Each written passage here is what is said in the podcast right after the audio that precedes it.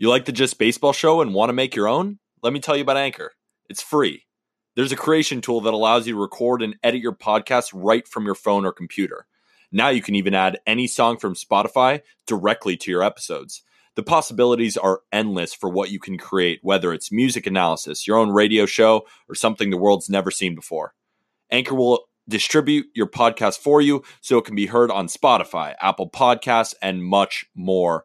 You can make money from your podcast with no minimum listenership.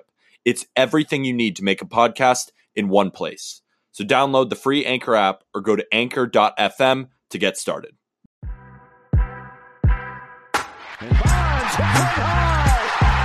Here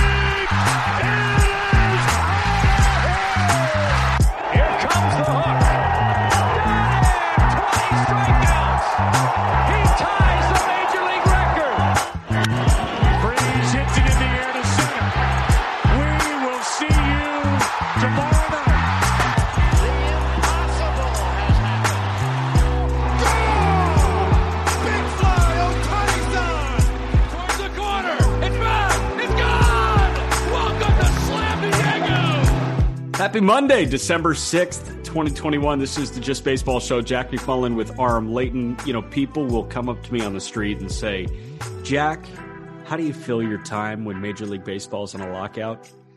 I'll tell you what I do. I podcast about baseball and we create a shit ton of hypotheticals and we roll with them. And that's what we're doing today. Oh yeah. I mean, it's it's hypothetical season, but we're not going to just roll out some crazy stuff. Like there's a lot of of thought we put into this. I called you ahead of my pickleball game with my mom. Yeah, in Um, Boca. in Boca Raton. Yeah, I'm, I'm going all in on just the the ridiculous uh, retired lifestyle over here. Yeah, what is my life? What? Yeah, you know what? It, it was nice. Pickleball, low key workout. Like it's it's a lot of twitchy movements. Uh, and you know what, man? Like these middle aged women, no mercy. Like they'll rocket that shit at you. But it's it's a wiffle ball. It, it like stings for a second. But like I wasn't expecting that. Yeah, so game, though. pickleball, pickleball is like kind of the middle between tennis and ping pong. Correct. Except you run more than you think. You Huh. run more than you think. Okay. and it- it's a good game. It's a good game. I, I will back it. And um, my mom, I, I can't lie, she's she's pretty nasty. Like she's So- good. Here's the thing though, like that's their unique movement, right? Like they were probably so much better at pickleball than you were, even though you might consider yourself, you know, with a little bit more natural athleticism than a generic 55 year old woman playing at the country club in Boca, right? Yeah, it, it, the difference is like you can just get to everything. Like they put it over your head. Like I was just, it was clay courts. I'm like running, Nadal sliding, like trying to save that thing. Like I put it over their heads. They're just like, good job. You, you dumped it in there. Like point you. Yeah, but the Um, thing is, like they are they are more technically sound with pickleball. So my girlfriend took me. Oh, to they're yoga. they're robots. They're robots. It's un, and yeah, unforced error machine over here. yeah, Yeah, that's no, a I good mean, point. That's a good Dude, point. surgical, like because they know the movement. My girlfriend took me to yoga when we were in college, and this was Oh. the first time ever doing a yoga class, and I Oh. loved it. It kicked my ass. Like she of was course fine. you loved it. She was all good for the hour, and like 15 minutes in, I was like, "This is like the hardest workout I've done in months." I'd I'd rather get 90 to the ribs than do than do a hot yoga class. I know yours wasn't hot, but I you know I'm, I'm It was hot. honest. Oh, It was oh, hot. 90 to the ribs. Give it to me. Like, you know, Griffin Conine, one of my good friends, and my other friend Adam Sachs, um, who played with with us in high school and played at Cornell. The two of them, you know, we we always catch up when we're home. And I shoot him a text. I'm like, know, what's going on? Obviously, Griff finished up his season with the Marlins in Double A, and and Adam was in San Francisco working with Google. So I never see them. And they're like, oh, we're doing a yoga class. It's like, you know, I really want to see you guys. Text me when it's over. And met him after. Like you couldn't pay me to do it. It's miserable. It's absolutely miserable. But we'll, we'll save that for for another time. See, I enjoy it. Um, before we get to our hypotheticals, and what we're doing on this episode is we are pinpointing a lot of guys with team control. So we've been talking about free agents for the last however many weeks. We don't want to do that right now. We want to talk about trade candidates for the 2022 season, if that season exists. And we're going to keep that conversation for a different time. But, you know, we're looking at guys that are trade candidates either once the lockout ends and you can re rev up with a spring training or through the deadline, right? We're looking Yeah. at guys that can be on the move. And I think contextualizing the return, you know, what can these Yeah. guys bring in? How likely are they to get dealt? Like, I mean, these are all really good conversations because I see people floating. One, I see a lot of like what kind of inspired this episode for me is one, I see a lot of hypotheticals of guys that I don't think are going to get traded. Like, that's one side of it. Two, I see a lot of trade hypotheticals where people are just really off on the value and they're not realizing how much control comes into it on both sides, right? Like Mookie Betts with years of control gets you the biggest haul in baseball history. Mookie Yeah. Betts with no control gets you a solid haul, but one that's not even the biggest we've seen in the last couple of years. That's the difference. Um, a middling player with control can get you still a very substantial return. So that's kind of what we're talking about here and comparing because just because one player is better than another doesn't necessarily mean the return is going to be bigger. Um, and that's why I'm excited to get into some of these players and how likely we are, you know, we think they are to get traded and, and what kind of return and who those targets may be. Because there's some players too that a team may be interested in them. You know, like you might need a center fielder, but you might legitimately not have the means to go get said center fielder. So that's an important component of it too. Just because you need that guy doesn't mean you can get that guy. And some of the guys that we're going to mention here, only a few teams are capable of acquiring these types of players. Yeah, I mean, there are a couple of names on this list where I'm just like, I, I they might break the bank. I we Mhm. talked about that. That was one of my hot takes for this upcoming year. Shane Bieber and Jose Ramirez get traded, and it's the biggest prospect return we've ever ever seen in a transaction. Just because those guys, their abilities and their contract are the perfect storm to take the Guardians to the next level on the return alone. So, like, that's kind of what we're Yeah. looking at. We're looking at a, a lot of these people that somehow are deemed expendable by their team that is trying to kickstart a rebuild. But I do want to go over two things, just housekeeping wise, before we get into that, non baseball wise. First for me, and then second, I got to attack something that you just said. Uh, number one, guest contributor for CNBC um, wrote an article about how Jeff Bezos hired her directly at Amazon in 2002. So, like, bootstrap time of Amazon. And Jeff Bezos, you know, character flaws, certainly character flaws here. But apparently, she went through like this deep vetting process, tons of interviews, days long. Amazon ghosts her for several months. She thinks like it's done. All of a sudden, she gets an email from Amazon saying, Hey, we've got one more interview. This is the final interview, and then that's it. She meets with Bezos, who is the final boss, 2002, Amazon. Bezos is hiring her for a position to work for him directly. He's got two questions in the entire interview. Two question interview. First one, you ready I know for what this? this is. I know what this is going to be. What do you make your bed? No, no, that's actually the next uh, Damn. thing on the agenda here. But um, the first question was I want you to estimate the number of panes of glass in the city of Seattle. He said, I'll do the math. He pulled out like a dry erase marker and, and hopped on the whiteboard and said, I want you to guess the number of panes of glass in the city of Seattle. So, you know, she went through the whole process like, okay, there are, you know, about a million people in Seattle. Um, they've got how many windows on their cars? They've got how many windows in their homes? How many windows in their workplace? Like she ran through every scenario where somebody has a window that is theirs because he just wanted to see how she ticked. And then the second question was it was simply, what are your career goals? So, like this guy in a two question interview just wanted to see how her brain functioned. Wow, And I think that's how that shit works, right? That's how that is pretty do it. brilliant. That's pretty brilliant. I like that a lot.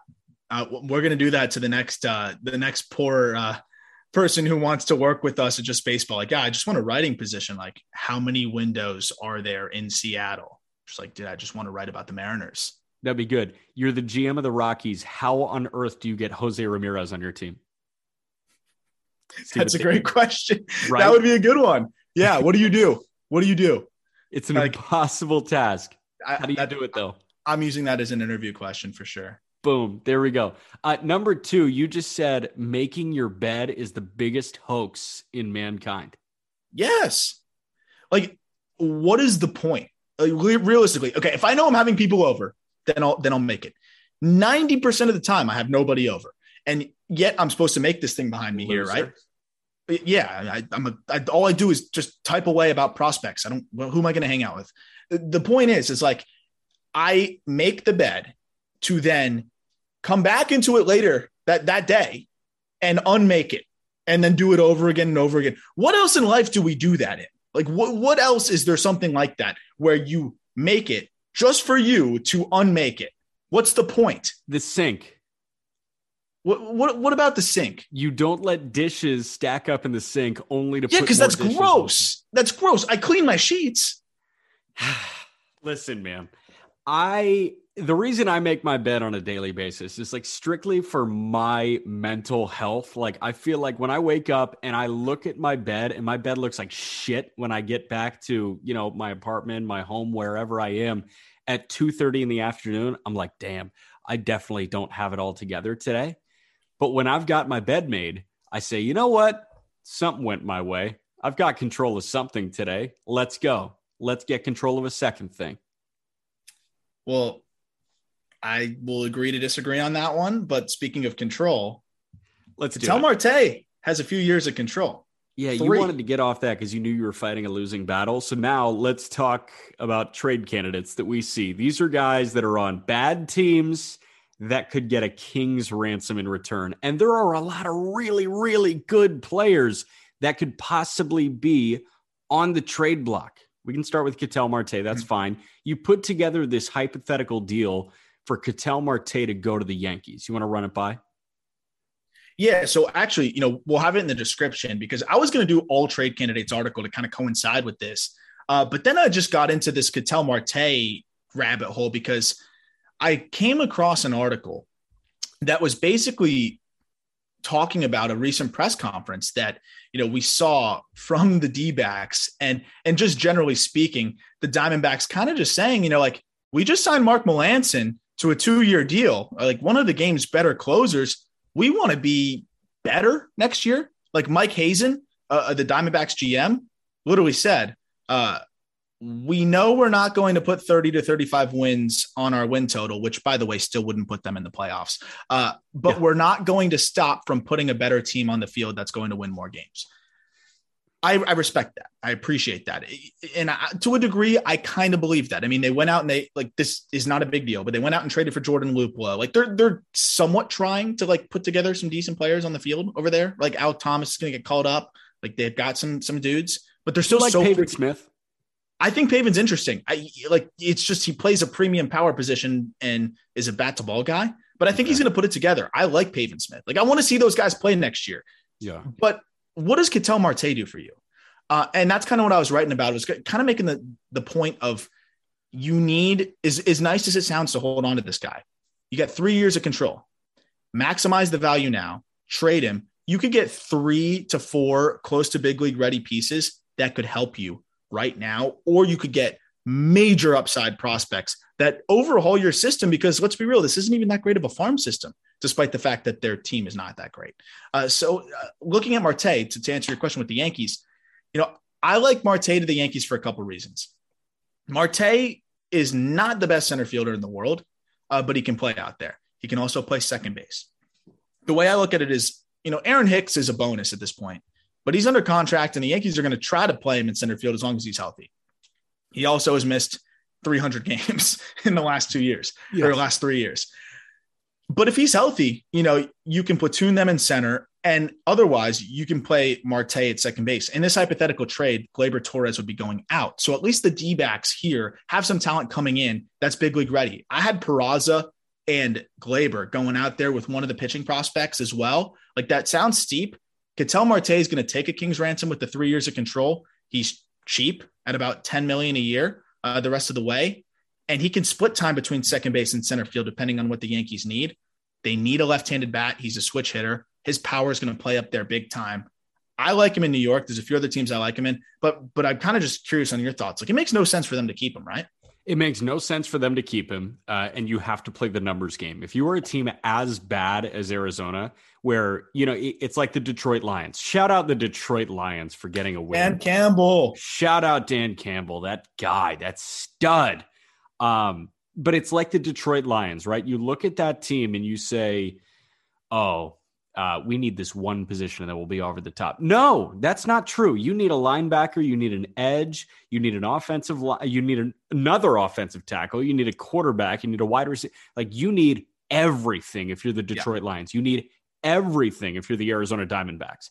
So you're not looking for that one guy to take you over the top because you're nowhere close to even sniffing the middle. You have to get mm-hmm. to the middle before you get to the top. And in order to get to the middle, you've got to have six, seven, eight guys on your 26 man roster that are solid big league players. They don't have that right now.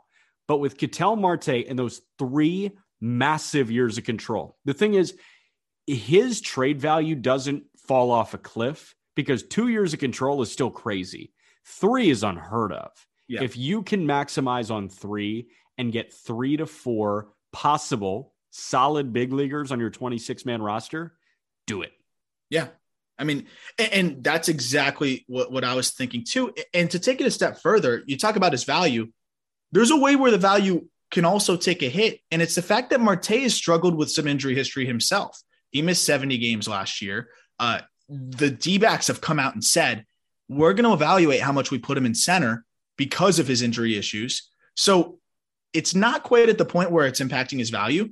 But if he misses weeks on end this coming year, there's going to be teams that are like, whoa, okay, I don't know if I'm giving up my, my, you know, cornerstone prospects or anything for a guy that might be injury prone uh, or might not be able to play center field anymore. Like this is the time to trade him. Uh, and I think, you know, every game he plays slowly, that control obviously diminishes a little bit, but, you know, they still have plenty of time to do that. They could do it at the deadline. They could do it whenever. I think it makes the most sense to do it now, you know, yeah. like when they can on the other side of the lockout, uh, because there's going to be plenty of demand there. And, you know, you, you kind of saw the market settle uh, with center fielders at this point. I think they need to go do it. And like you said, how do they get better? Let's say you don't trade Marte. What's your path to building a winner? You have the number two pick in this upcoming draft. And then what? Who are you trading? Your system's not that great. I love Corbin Carroll. I love Alek Thomas. I love Jordan Lawlar. That still isn't moving the needle for you. No. Thomas is going to be up next year. He's a good player. It could be a very good player. Corbin Carroll is going to need another year. Could be a great player. Lawlar's three years away minimum. Yeah, they, they don't have any pitching prospects. Uh, their big league pitching is not that great. Zach Gallen's good. That's it's they got Gallen mad. Everybody else, yeah, like it, it's not great. So they have a lot of ground to make up, and this is your one ticket to to almost skip four steps.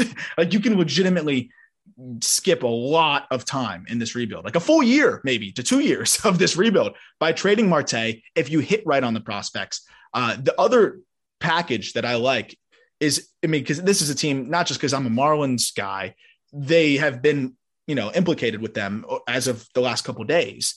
Uh, and going right into the lockout was the Marlins. And the Marlins have the means, right? Like D backs want pitching. They've been trade partners before Marlins on multiple occasions. Marlins got pitching.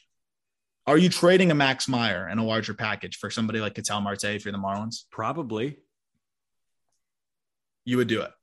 I think so. Yeah. How much more do you have to put with Max Meyer? You know, like that's that's the interesting thing. Or do what do the D backs want? Do they want Elieser Hernandez uh, like leading a package? He's 26. He helps them now. Like I don't understand what they're trying to do. Do they want big league ready guys or do they want upside guys? I don't. I don't know. Like they say, I well, it sounds like they want big league ready guys when they signed Mark Melancon, who was, I mean, if we were talking 365 days ago, Mark Melancon's like the butt of a joke, and then now he's a good sign. Yeah. Um, so I don't know what their recipe for success is right now. I would think it's upside. Um, granted, you know, you might want some guys that you feel like are bust proof.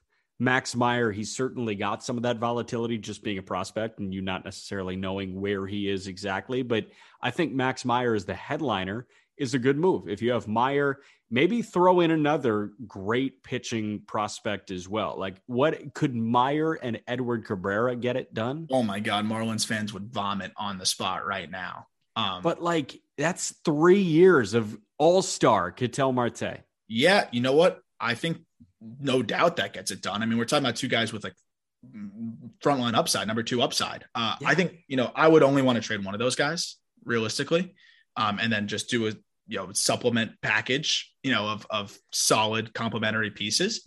But if it came down to those two guys for Marte, oh god, um, It's hard, right? whew. three years of control for a team like the Marlins, you know, who who that having a superstar or at least a friend, you know, he's, he's on the brink of being a superstar when he's healthy. At that cost, affords the Marlins an, the opportunity to go spend more elsewhere. Yeah. You got to think about it from that perspective. Uh, Marlins fans would kill me for saying yes to that. I think you, I realistically would trade one of those guys, and then you know they have so many other dudes in the system that they could deal. Yeah. Uh, but if it if that was the, the deal, like it, you had to do that or nothing else, I'd I'd have to sleep on it. But I'd give it a long thought. yeah, shit, man. Wow, that that's an interesting one. Ketel Marte for Max Meyer and Edward Cabrera. I'm- telling you, I would get booed off of Twitter right now if I tweeted that one out. Oh like my god. booed. Marlins fans would rip me. Would you get canceled? Oh yeah, it would be worse than than the Dinger incident. Yeah, and that is D I N G E R, the mascot of the Rockies. yes. Uh, Um Probably moving so many on. new listeners that have no idea about that story. You just Google my name and and D I N G E R, and you'll find out. That's the craziest part is you can actually Google it. Like this, Oh. this this is Googleable. Aram Aram already got canceled. What's the movie with Leo where he fights the bear? Um not oh uh you know what I'm talking about? The I know one that he won the about. Oscar for. yeah, I never watched that, but Yeah, but it looks like one of those where like they just try so hard for the Oscar that they just milk out like every scene and the angles, and it's just like it's a cinematic masterpiece. Like that's great. I was bored.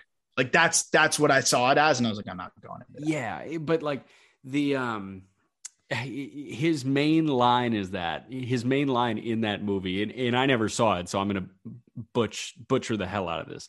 Um it was something like um you know how can you how can you die if you've already died or something like how can you it's it's something weird and i'm just thinking you can't be canceled because you've already been canceled so you're fine you're Yeah. uncancelable now Yeah. Um, Yeah. Let's move on to Cedric Mullins here because Cedric Mullins is a guy that had his name circulating big time. I know you liked having his name circulated in the Marlins brass. He probably doesn't get a return as big as Ketel Marte, but Cedric Mullins is is definitely going to warrant some serious return. Yeah, well, and that's the thing is like how many teams are willing to take I don't even think it's a chance. Like I'm very sold on Cedric Mullins' production. Like I, I really think that he is for real. You see the tangible adjustment, that being that he literally stopped switch hitting from the side that he sucked from and it's just focused on one swing. So he's a phenomenal center fielder. He just turned 27. He's a great athlete. And this is another dude, Jack, three years of control. So you're looking at massive value here too. Doesn't have the track record that Marte has, which is probably what impedes value a little bit, but he's also still going to be cheaper under those three years because these are arbitration years. So he's going to be super, super cheap. Whereas Marte's 10 million. I mean, that's a steal, but it's still a chunk of change. Yeah. Cedric Mullins is, is dirt cheap. I love, you know, I know the Marlins have been tied to him. So, you know, that's obviously somebody that that I think the Marlins have continued to, to look at. The Yankees in division, not happening. Like who who else is a target on your end that you think that makes sense for him? Because I think he's one of the more valuable trade assets too that we we're, we're going to talk about. Yes, but he's also nowhere near as proven as a guy like Ketel Marte. Oh no, not at all. But he also plays good defense in center field, whereas Marte's doesn't play great defense, but he plays multiple positions. It's really it's really interesting. It's a fluid situation. I agree, Marte is more valuable. So who's looking at Mullins and who's willing to take that kind of chance? The Marlins, it makes sense. Take that kind of chance. You need bats that badly. Like who else is willing to do that? The Yankees wouldn't do it. It's in division. Like that's where I'm really looking at it. And I'm like, what other team? The Phillies. The problem with them, they don't have the means. I think the Phillies would do it. Dombrowski would would liquidate if he could, but he can't. Like he would go he would honestly go full-blown sports authority on the farm system i mean he Oh. would say everything must go stott abel you want him let's go cedric mullins is home Yeah, I, I guess could like could they do that? Could Stott, Abel, and like Alec Bohm get it done? yes absolutely yes 150% yes i'm slamming the Dombrowski, yes. Dombrowski just heard this, like like his ears just perked up. He's like, wait, I can I can trade guys away right now. Okay He gets like a sick thrill of it. Just like watch watch me dismantle this farm Says, Oh my gosh, I'm making a meme later. I got it. You know the SpongeBob where he runs to the rock and back? He's Yes, like, want to see me run to that rock and back? Want to see me do it again? Maybe that with Dombrowski. Want to see me dismantle a farm system? Want to see me do it again? Oh.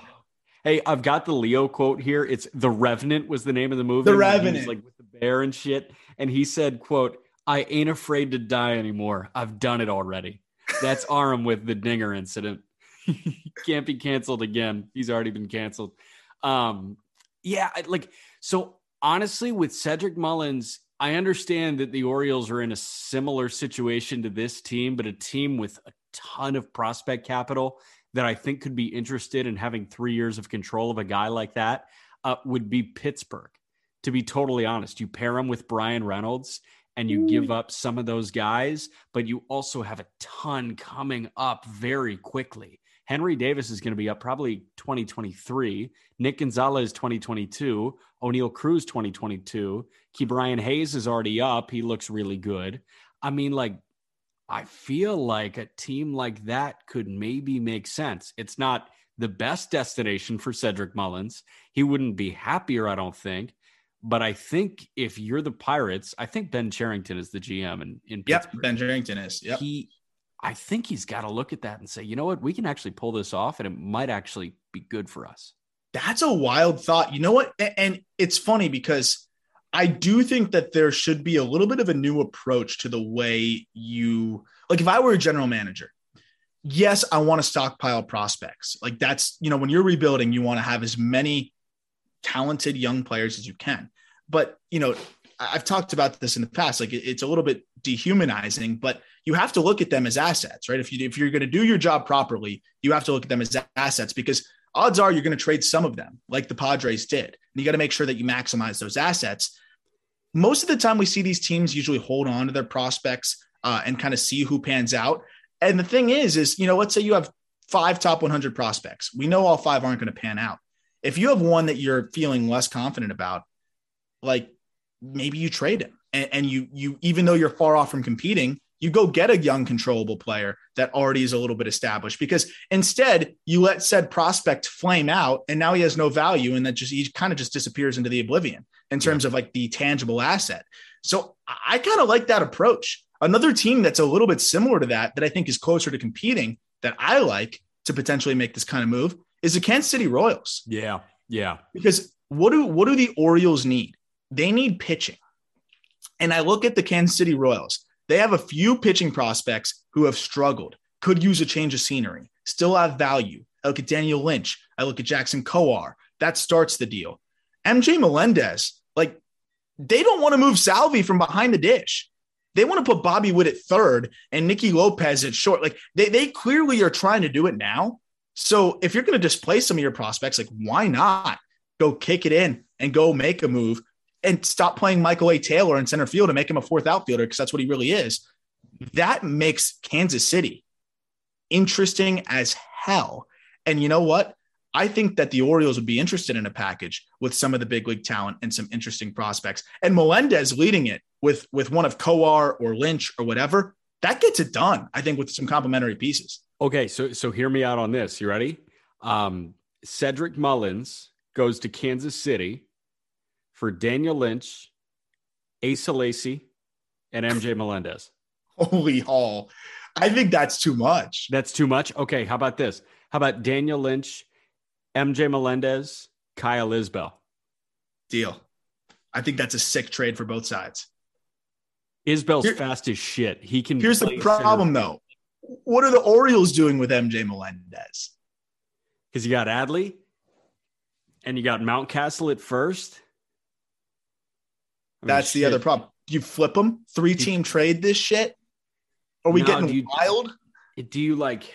I'm thinking Melendez, Adley, and Mountcastle is like a three man, just almost like a volleyball substitution. you just constantly alternate first base, DH, catcher. Or you put Mountcastle back in the outfield, let him suck. And instead of Melendez, you get Nick Pratto. Oh, I don't know. Like we still saw him make uh, 18 starts in the What was outfield. Asa Lacy's walk rate, by the way? You just said that's too much, but I was just thinking his walk rate was like 80%. Yeah, he also went to his fastball, I think 90% of the time when he was behind in the count.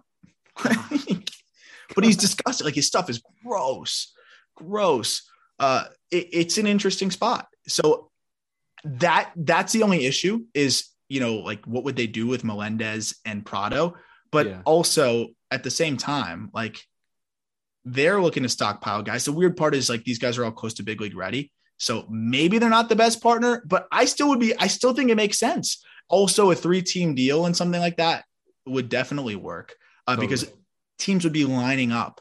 If you all you had to do to get involved in a three team trade is like you give up some prospects and you can get Melendez or you can get a you know more higher caliber prospect and then the Orioles get you know like that makes sense to me. Uh, we can't we, we've seen it happen in the past. A little complicated, but they could find a way to make it work. Kansas City, I think, is a great target. Listen, new rule. I'm taking over as commissioner after the lockout's over. If you have a trade involving three or more teams, Taylor Trammell has to be involved. yeah, he must be traded. Somehow, that Taylor poor Trammell guy. must be traded in a three way or four way deal. That's how that shit works now. Do Um, you think he's just numb to it? I feel He just so doesn't bad. even feel it anymore. They're like Taylor, you you you like Taylor, you got traded, and he's just like, all right, where am I going? Yeah, I was just Airbnb this That's place, anyways. Yeah, he does not trust anything enough to even lock in a lease for more than two months at a time. Oh God, poor guy. So bad for him. Any other targets, right? Nobody else that I really think could like go big time for him. Like, it- there's not that many other major major fits. Yeah. Uh, I like Philadelphia. I, I think he's a perfect fit for Philly. so They've got to literally, they've got to do that return we just said. yeah, And now they actually have the worst system in the history of baseball. right. So like, here's the thing: if they let Stott and Abel go, who's a worse system, the Phillies or the White Sox? Dude, I think the Phillies, They both suck. They're both gutted Uh, so hard. I, the Phillies might be worse. Yeah. Oh my God. Sorry All for you Lehigh Valley Iron Pigs fans out there. Um, I want to talk rough. about two top flight relievers. One objectively superior to the other, but the other could, you know, kind of get an interesting deal. He was so, I want to talk about it, the lesser of the two first, because this guy was so at the top of his game in a resurgent front half of this past year. And he just warranted an everyday second baseman and a guy with closer potential in return for him when he got traded. That's Craig Kimbrel. Kimbrel had well, it was a sub one ERA through the front half of the season, and he got Nick Madrigal and Codi Heuer, who's a really good relief arm, in return.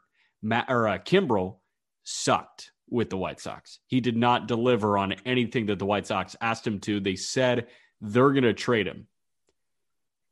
What can the White Sox get for Craig Kimbrel?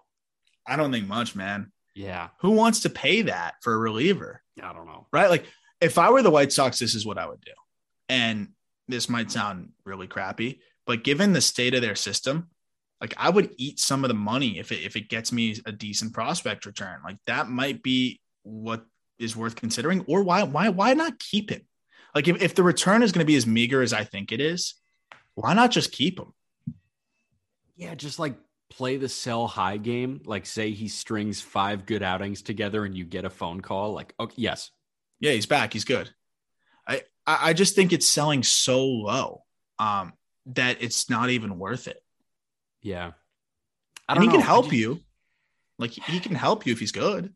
And the thing is, like, we say we're asking who the suitors could be. And the answer is everybody because everybody needs a back end bullpen guy. Uh, you cannot have But not at that back end cost. bullpen, right? But not at that price. I just, yeah, I, I don't know what the return looks like. I don't know who's saying yes to that. Let's get to the really sexy option here. Josh Hader is the best reliever in the game. I mean, I've heard But- rumblings that It- the Brewers. This is every year though, and he doesn't go anywhere. But It's I- Josh Hader trade rumors, and then nothing happens. but the rumblings are a little bit louder this year. oh, you, you're hearing them a little bit more. Yeah. How, like you measuring the decibels? Like, wh- why are they louder to you? Yeah, year? on my on my Apple Watch, I pull up this uh this yellow icon with the ear, and it says, you know, long term exposure to this level of sound may result in uh, hearing loss. Oh, it tells you that. Yeah, yeah, yeah. So that Yeah. that's the Josh that. Hader trade talks. What is Another guy. like? Oh, dude, that's a haul. I mean, we're talking about one of the best closers we've seen ever? since since peak Kimbrel. Really, like, uh, who am I missing? Like recent peak anybody that's been that good? I guess Chapman, right? Peak Yeah. Chapman, peak Chap. But I- honestly think he's he's like better at this point than than not like I guess over the span of four to five years. Was Chapman that good for four to five years I straight? think so. Yeah, I think so. Yeah, you I- I finish mean- your point. I'm pulling up his baseball reference. Yeah, no, like I could be totally wrong. That's one that's kind of slips my mind because he's bounced around so much. I mean, obviously he's had a phenomenal career, uh, but to talk about what Josh Hader could bring in, it's it's weird because you're talking about at the end of the day, you're still talking about a closer, but I think you contextualize it kind of well by mentioning what Craig Kimbrel brought in, right? Like Craig Kimbrel brings in even under an expensive contract, a really solid, though injured, really solid second baseman and a solid reliever. So what does Josh Hader get you who has control until 2024? So you're getting 2 years of control on the best closer in the game. I think you're getting a top 100 guy and two really quality uh, fillers. Uh, but the, the the flip side of it is I think this might be a very rare big league for big league trade because the Brewers want to win now. And if they're going to make this deal, I think they're looking for starting pitching in the back end or they're looking for more bats. They probably are more likely looking for bats. Uh, but, you know, I, I don't think they'd rule out building a, a super rotation. Okay, I, want to run through this four-year stretch for Aroldis Chapman, age 24 through 27. This was his third through three, four, five, sixth, third through sixth year in the league, all with Cincinnati. This is right before he got traded in 2016. Um, Aroldis Chapman, three of the four years had an ERA at two or lower, had a FIP at two or lower. His 2014 season, he had a 0.89 FIP. This guy's K per nine rate from 2012 to 2015 15.3, 15.8, 17.7, 15.7. Wow. So you want to hear a Hader over hit that same age span? Yeah. So he had a whip of 0.827. He averaged across those one, two, three, four seasons combined 16 strikeouts per nine, a 2.52 FIP, and a 2.3 ERA. So the, the, the answer is both stupid, like Stupid. stupidly good, and both interesting off the field scandals. Yes. Yeah. One one dates back to him just being a kid and saying really terrible stuff. idiot. Chapman's is is a little bit worse. Uh, but a lot both insanely, yeah, yeah, yeah, definitely. Um, really, really good pitchers though. Yeah. Uh, that's a crazy four year stretch by both of those guys. I would love to see where that stacks up with, with some of the best ever. And the craziest thing is Hader just came off his best year. So Hader coming off of arguably his best year, a 1.23 ERA, which is just disgustingly unfair. Um, and striking out, rounding up to 16 per nine. yeah. What do the Brewers want, though? I think that's more of because I can contextualize value. I think I have a decent gauge here. What does a, a Brewers team that's looking to compete? I love the Renfroe move they just made that we talked about in the last episode Yeah. or two episodes ago. But what do the Milwaukee Brewers want? Like, why are you trading a guy that could help you win a championship? What's Yeah, the point? I think they need a hitter with a beating heart. I Okay. mean, they need literally anybody that can swing a baseball bat and make contact. So who's giving you a a legit hitter for a closer? Like who has the ability to do such a thing? This Like that- surplus, right? Who has this surplus of outfielders? I'm thinking that needs a closer because you've got Renfroe, who will likely be a DH when this new CBA goes into play. I mean, he is probably making the move to DH. I'm just trying to fill out who is a legitimate big league everyday player for the Milwaukee Brewers offensively. Throw I'm- Yelich in left, Um, throw Adames at short. Are, like, are you still riding with Lorenzo Cain in center? like no? No. I mean, I guess let's just for the sake of this, let's say yes. Who can you get a third baseman, a first baseman, or a catcher from in exchange for the best closer in the game? Oakland, but Oakland's not competing. So no. So I have two for you. One is Toronto Blue Jays. They get Hader. You trade to the Brewers, you know, either Gabriel Moreno, which I don't think they'll do, no. Alejandro Kirk, you know, and a Kevin Biggio. Kirk Biggio and like a prospect for Josh Hader's pretty interesting. Yeah. Kirk Biggio and a top five arm in your system. Yeah, I like it. Or or you know a bat. The other one that's interesting. Let's say you don't believe in Lo Cain anymore. To the Angels for, For Jo. Adell.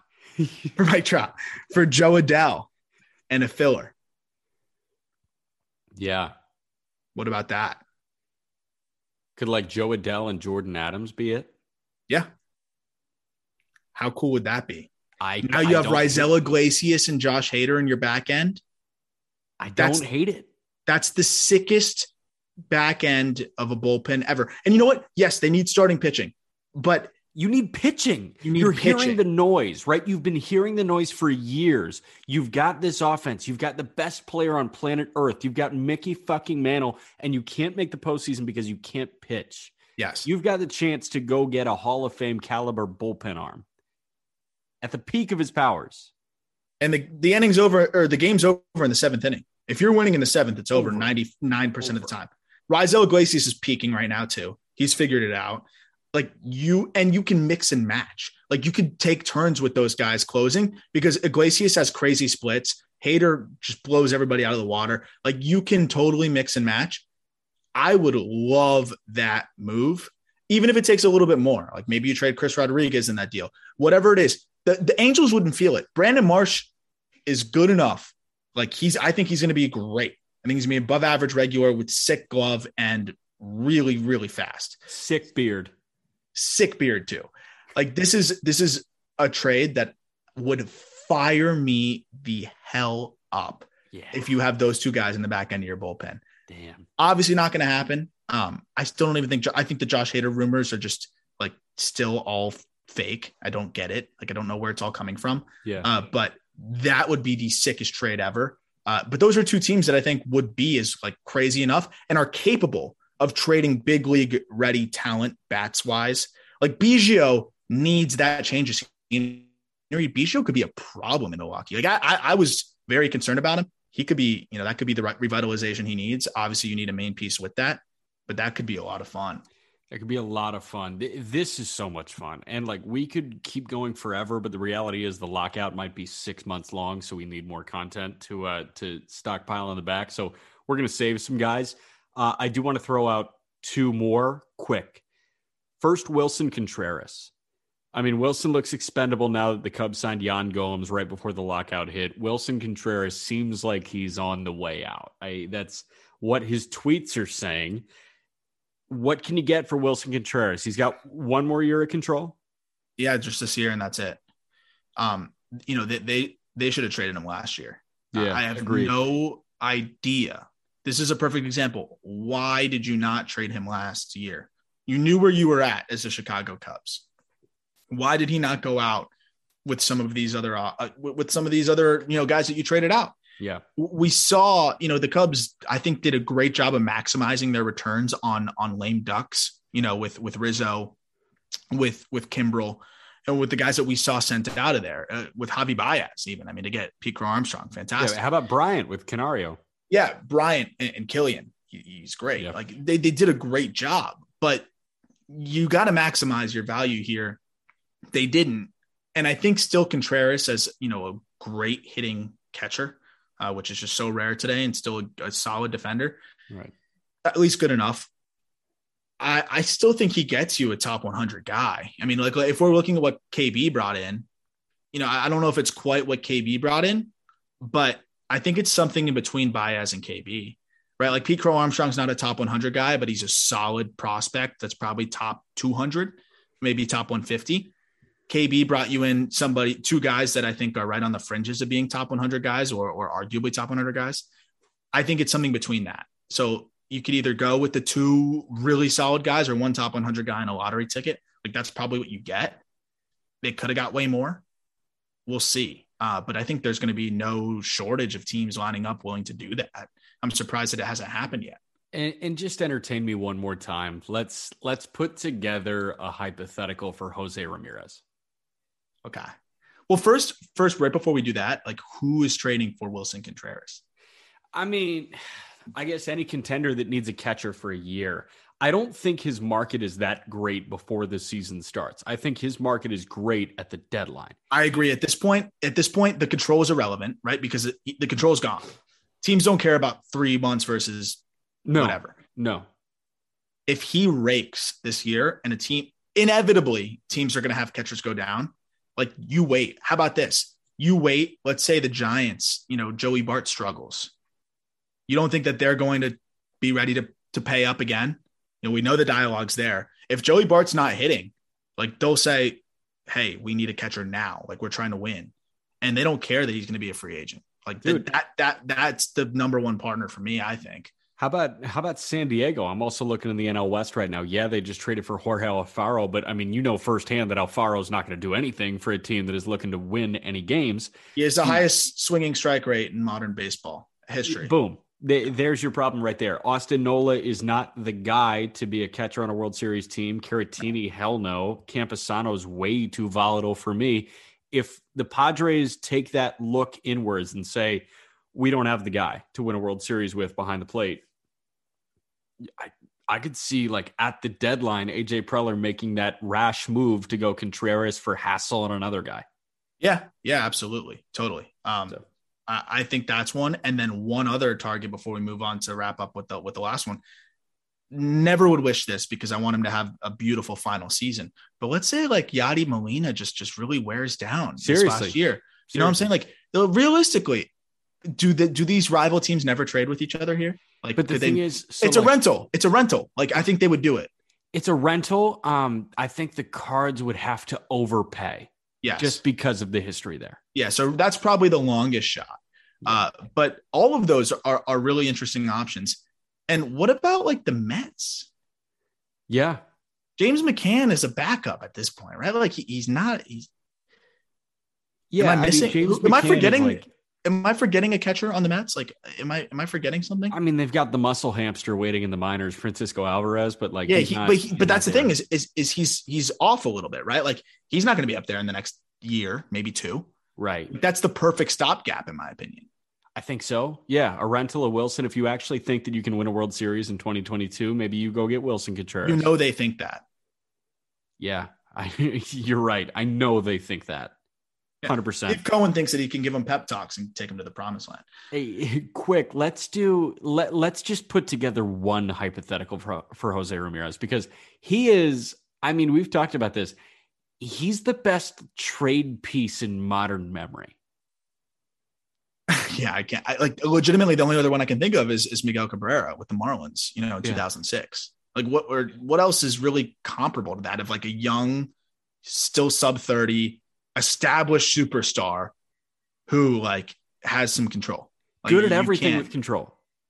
Yeah, you know, Miggy didn't have the glove, but legitimately was you know, a year or two away from winning a triple crown. And I don't think anybody would have put money on him winning a triple crown, but it didn't surprise the Tigers that the guy they acquired ended up winning a triple crown. Like that's what they were hoping for. Right. Like they were hoping for a Hall of Famer right. finishing his entire career with them. And they got, no, that. I mean, like that, that's the deal with Jose Ramirez. You go get Jose Ramirez, you're looking at a guy that, you know, you could genuinely see winning an MVP in your uniform. No, you're, you're, you're hoping that he's going into the hall with your hat on.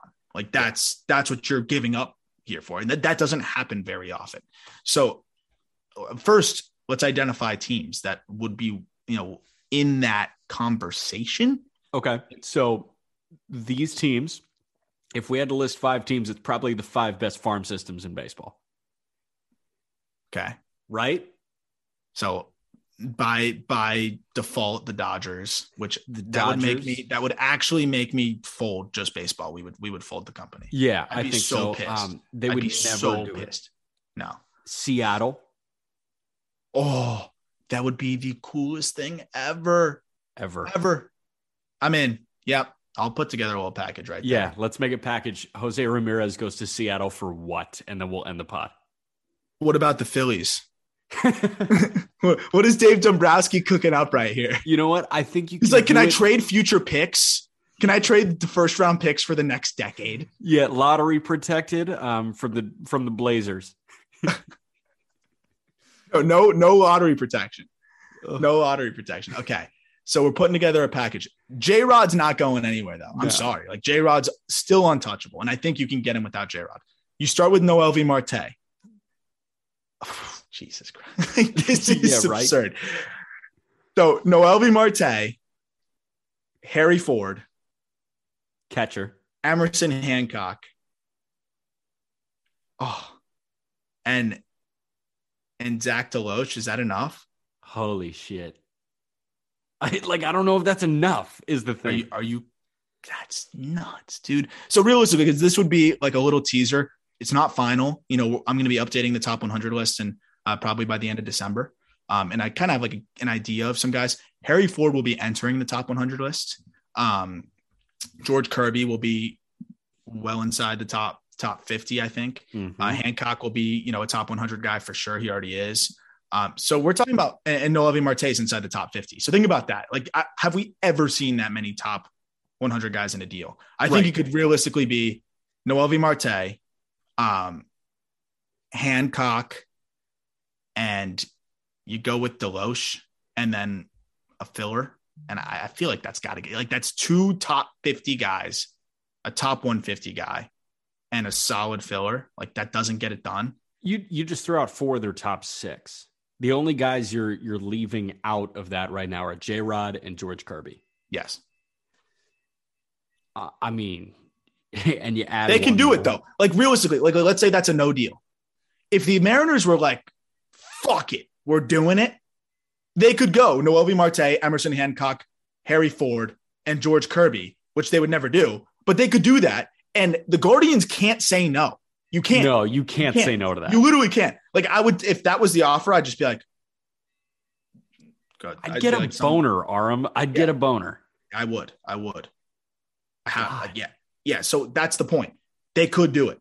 Like how who else can really do that? Like and the I don't think Mariners anybody. the Mariners become the sickest team in baseball. Like the most fun team ever. And you know what the even craziest part about this is, Jack? Is that their system would still be better than the White Sox by a lot. Yeah, By a lot. by so much. Wow. Wow. That all right. That was fun Sunday night activities. Uh, he's Aram. I'm Jack. Every corresponding link you need for the holiday season, if you want to get some merch. Also, if you just want to check out justbaseball.com, it's in the episode description. Um, damn, what are we looking forward to on the site? Ooh, so we've got, of course, this Ketel Marte piece out. We've got the Dodgers top 10 coming out in the next two days. That's a fun system. So you can definitely check that one out too. Um, and we just put out our top 10 remaining free agents. Uh, Ryan Finkelstein killed it on that one. Definitely go check that out as well. Yeah, that'll be legit. All right. See you guys.